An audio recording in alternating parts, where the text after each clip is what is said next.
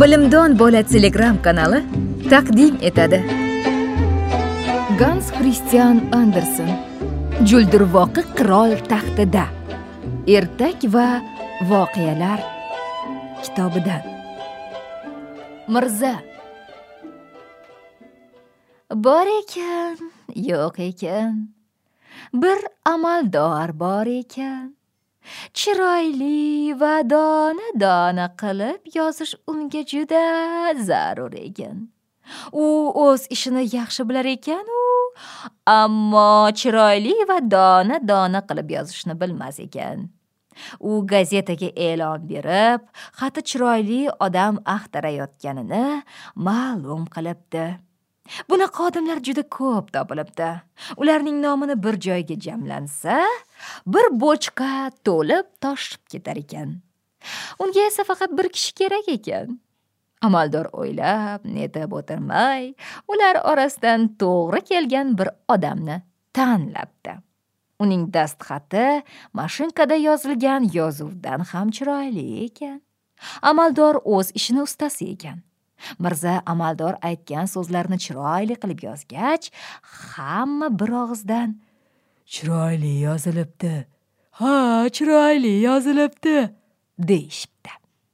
Yozuvi ikki pulga qimmat mirza esa o'zicha fikr yuritibdi. Yozgan menku odamlarning unga bergan baholarini bir hafta eshitib u juda kerilib ketibdi. Amaldorning o'rnini egallamoqchi bo'libdi. Uning qo'lidan yaxshigina husnixat o'qituvchisi bo'lish kelar ekan. U oq galstuk taqqach jamoat o'rtasida binoyidek ko'rinibdi.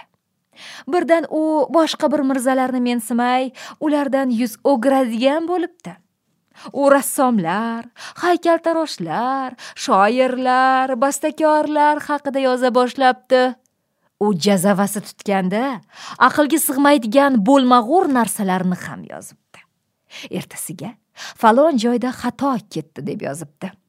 Lekin u yozgan narsalarning hammasi xato ekan. Uning hamma bisoti iste'dodi dastxatida edi xolos. Hamma illat shundaki nashr qilingan kitoblarda chiroyli xatni ko'rmaysan kishi. Xohlasam maqtayman xohlasam yerga uraman shayton ham menga begona. Istaysizmi men kichik parvardigorman bundoq qarasangiz unchalik kichkina ham emasman. Tavba. Ha bularning hammasi albatta alahlash edi.